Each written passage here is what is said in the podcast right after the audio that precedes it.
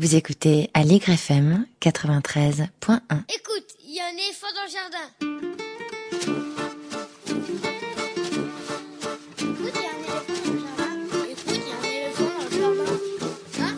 Il y a un éléphant dans le jardin. Hein y a un éléphant dans le Une émission proposée et présentée par Véronique Soulet. Écoute, il y a un éléphant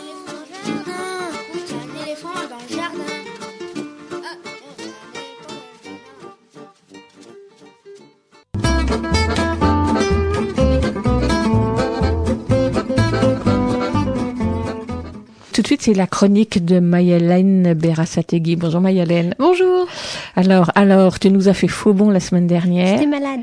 Oui, oui, oui. Mais je crois qu'on reste quand même dans cette thématique-là, non? Absolument, parce que euh, aujourd'hui je vais vous parler de euh, féminisme et de la très difficile convergence des luttes, en précisant d'abord que bien évidemment la théorie féministe est très complexe et foisonnante, et que donc je simplifie énormément, énormément, énormément, mais que bien évidemment il y a tout un tas de féminisme. Tout cela étant dit, il faut que je vous raconte un truc qui m'est arrivé quand j'étais petite et sans lequel je ne serais probablement pas ici aujourd'hui. Donc ça m'est arrivé quand j'avais 8 ou 9 ans et ce jour-là, en cours, on apprenait la très brève mise en place du suffrage universel en 1848. Mon instit nous avait demandé, alors est-ce qu'en 1848 le suffrage est universel? Nous on n'était pas très créatifs, on a regardé le bouquin, il y avait marqué universel dedans, alors on a tous dit oui! Elle nous a regardé, elle a dit, est-ce que les femmes ont le droit de vote? Non! Et elle a ajouté, alors est-ce que le suffrage est vraiment universel? Euh, non. Elle nous a expliqué qu'on devrait parler de suffrage universel masculin et que si on disait suffrage universel jusque-là, en gros, c'est parce que c'est les hommes qui décidaient et qu'ils n'avaient pas trop vu où était le problème.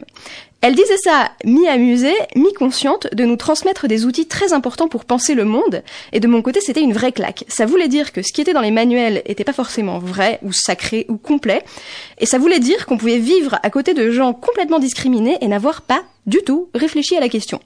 Mission accomplie, j'étais à ça de devenir la féministe la plus convaincue du monde, sauf que pour bien marquer le coup, elle a dit « Et maintenant, est-ce que le suffrage est universel ?» Et tous les élèves ont répondu « Oui !» Et moi je me disais « Non mais réfléchissez deux minutes, nous on n'a pas le droit de vote, donc c'est pas universel, faut faire attention aux mots, c'est ça qu'on explique depuis tout à l'heure. » Et l'instit les a regardés et leur a dit « C'est ça, maintenant le suffrage est universel. » Je n'ai jamais mieux compris un homme de 1848 qui pensait que le suffrage était enfin devenu universel qu'en voyant de mes yeux vus une femme de 1995 qui se trouvant tous les jours en face de 25 personnes dépourvues du droit de vote pensait que le suffrage était universel. Et je crois que je n'ai jamais été plus désespérée que ce jour où j'ai reçu les outils pour penser en même temps que la confirmation que ça ne suffit pas à produire des gens cohérents. Je suis féministe. Je suis féministe, mais souvent, franchement, mon cœur saigne. Mon cœur a par exemple beaucoup saigné en 2014 quand Najat Vallaud-Belkacem, alors ministre de l'Éducation nationale, a pu se pointer au journal télévisé d'une grande chaîne en disant ça. Jusqu'à quel point est-ce que euh, un parent peut marquer son autorité Moi, j'ai envie de vous dire, euh, honnêtement, oui, ça m'est déjà arrivé de donner la fessée, mais à chaque fois, je m'en suis voulu. Donc, ça doit bien être la preuve que quelque part, c'est pas la bonne la façon de fonctionner. C'est- Est-ce qu'il faut l'interdire par la loi C'est justement là que j'ai un petit doute. Est-ce que c'est à la loi de se mêler de Vous ça? non. pas nécessairement. Non.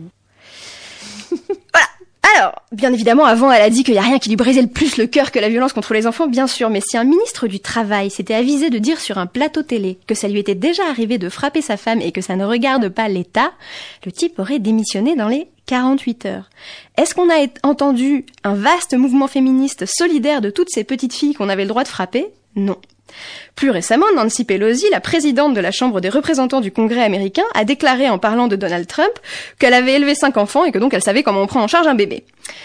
Si elle avait dit que le président américain est une vraie gonzesse, ça aurait fait le tour des réseaux sociaux, et là, ça a fait le tour des réseaux sociaux, mais juste pour montrer à quel point elle a de la répartie. Ah là là, Trump en bébé, c'est très original, qu'est-ce qu'elle est forte Nancy Pelosi? Dans un genre beaucoup plus glauque, en Espagne, où les violences conjugales sont notoirement plus importantes qu'en France, c'est peu à peu diffusé l'idée qu'il existe non pas une violence machiste, qui est aussi un terme très utilisé, mais une violence de genre, ce qui implique que quand un homme tue son enfant pour emmerder son ex-femme, en gros, l'enfant n'est pas la victime principale d'un infanticide, mais la victime collatérale d'une violence de genre dirigée vers sa mère. Du coup, le droit que pense avoir le père de tuer son enfant, ce que ça dit des rapports sociaux, tout ça c'est complètement invisibilisé au profit d'une lecture qui ne prend en compte que les rapports de genre entre deux adultes. Alors pourquoi? Pourquoi des femmes intelligentes, cultivées, qui ont les outils pour penser, qui se considèrent comme fondamentalement progressistes, rejettent-elles les enfants de cette façon, reproduisant parfois ce qu'elles subissent sans se poser de questions? Probablement parce que ces femmes connaissent leur histoire et elles savent qu'elles ont longtemps été, sur le plan juridique, assimilées à des mineurs. Une partie de ces femmes sont nées sans être sûres d'avoir le droit de vote un jour, sans être sûres de pouvoir utiliser leur argent sans avoir l'autorisation d'un homme, et elles savent très bien que ça peut revenir très vite. Ce refus catégorique d'être associé aux enfants, on l'a retrouvé quand en 2017 a été créé un ministère de la famille, de l'enfance et du droit des femmes. Branle-bas de combat, tribune dans les journaux, comment osait-on associer le droit des femmes à la famille et aux enfants alors que les droits des femmes dépassent largement le cadre de la famille? Je n'ai pas lu une ligne s'indignant du sort des enfants associés à la famille, comme si les enjeux qui les concernent, eux, ne dépassaient pas aussi de très loin ce cadre-là.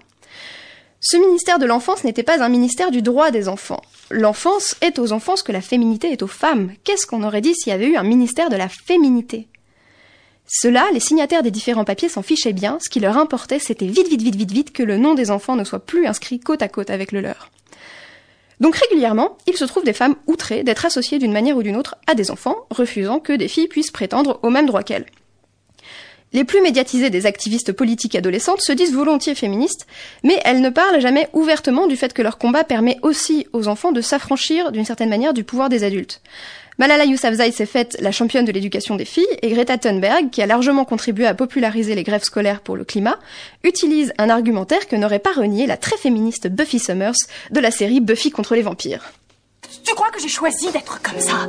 Tu as la moindre idée de la solitude que c'est, du danger et des risques J'adorerais rester là et regarder la télé ou bien, bien parler à des garçons et des filles de mon âge. Ou même, tiens, étudier. Mais je dois sauver le monde. J'ai été élue. Donc Greta Thunberg explique qu'elle est obligée de sortir de son rôle d'enfant parce que les adultes se comportent comme des enfants. Et en même temps, elle est la preuve même du caractère profondément social, profondément culturel de ces rôles-là. Si biologiquement elle était incapable d'avoir une pensée politique cohérente, ben, elle en aurait pas. Et si elle n'était pas une mineure dans une société dirigée par des gens qui pensent que les mineurs ne sont pas capables d'avoir une pensée politique cohérente, elle ne serait pas une exception et les médias n'en auraient absolument rien eu à faire d'elle et de sa grève scolaire. Elle aurait été une femme militante parmi toutes les autres. Aujourd'hui, les visages de Greta Thunberg et Malala Yousafzai figurent dans nombre de ces vidéos qui valorisent le féminisme et les droits des femmes sur les réseaux sociaux. Avec elles se trouvent bon nombre de petites filles anonymes. Parce qu'elles sont des enfants, elles véhiculent aussi des stéréotypes positifs qui font que davantage de gens vont cliquer sur les vidéos, un peu comme on clique beaucoup plus sur les vidéos des chatons. C'est tout le paradoxe de cette impossible convergence des luttes.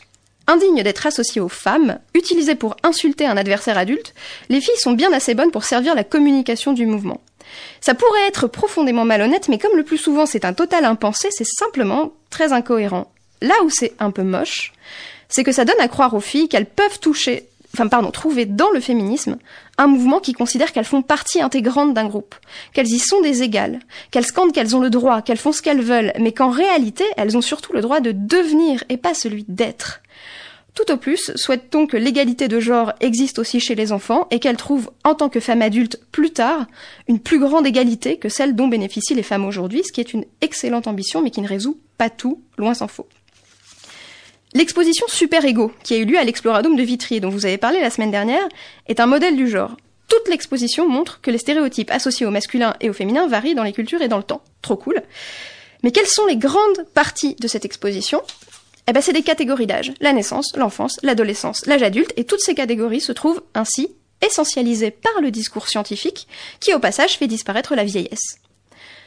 L'affiche, quant à elle, annonce une exposition qui est, alors j'ai pas retenu l'expression exacte, mais en gros c'est pour tous à partir de 6 ans. Ce qui revient à mettre de côté 3 millions et demi de personnes.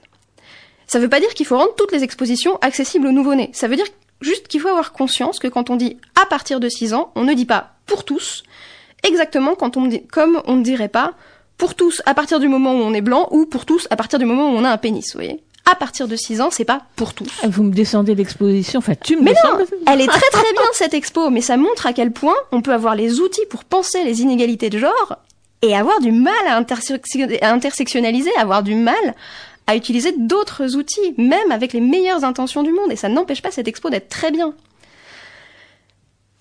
Mais réfléchir à ça, c'est super important parce que c'est en donnant là-dedans, c'est en réfléchissant pas à ça qu'on se retrouve à créer des politiques d'aménagement qui sont faites que pour une petite partie de la population, alors qu'on pense vivre dans une société super égalitaire. À prétendre initier des fillettes au féminisme, sans se rendre compte qu'elles vivent au quotidien bon nombre des inégalités dont on leur parle au passé. Bref, c'est comme ça qu'on se retrouve en 1848, en 1995 ou en 2019 à penser que le suffrage est universel parce qu'on a le droit de vote et qu'en plus c'est marqué dessus. Je suis féministe, très sincèrement. Mais je crois que davantage d'égalité pour les enfants, c'est à l'arrivée davantage d'égalité pour tous et toutes, et qu'on a plus à gagner en tant que femmes adultes à lutter contre les discriminations dont ils sont victimes, parce que tant que ces discriminations existent, nous sommes les prochaines sur la liste. Voilà. Merci Mayalène. On va réfléchir à tout ça.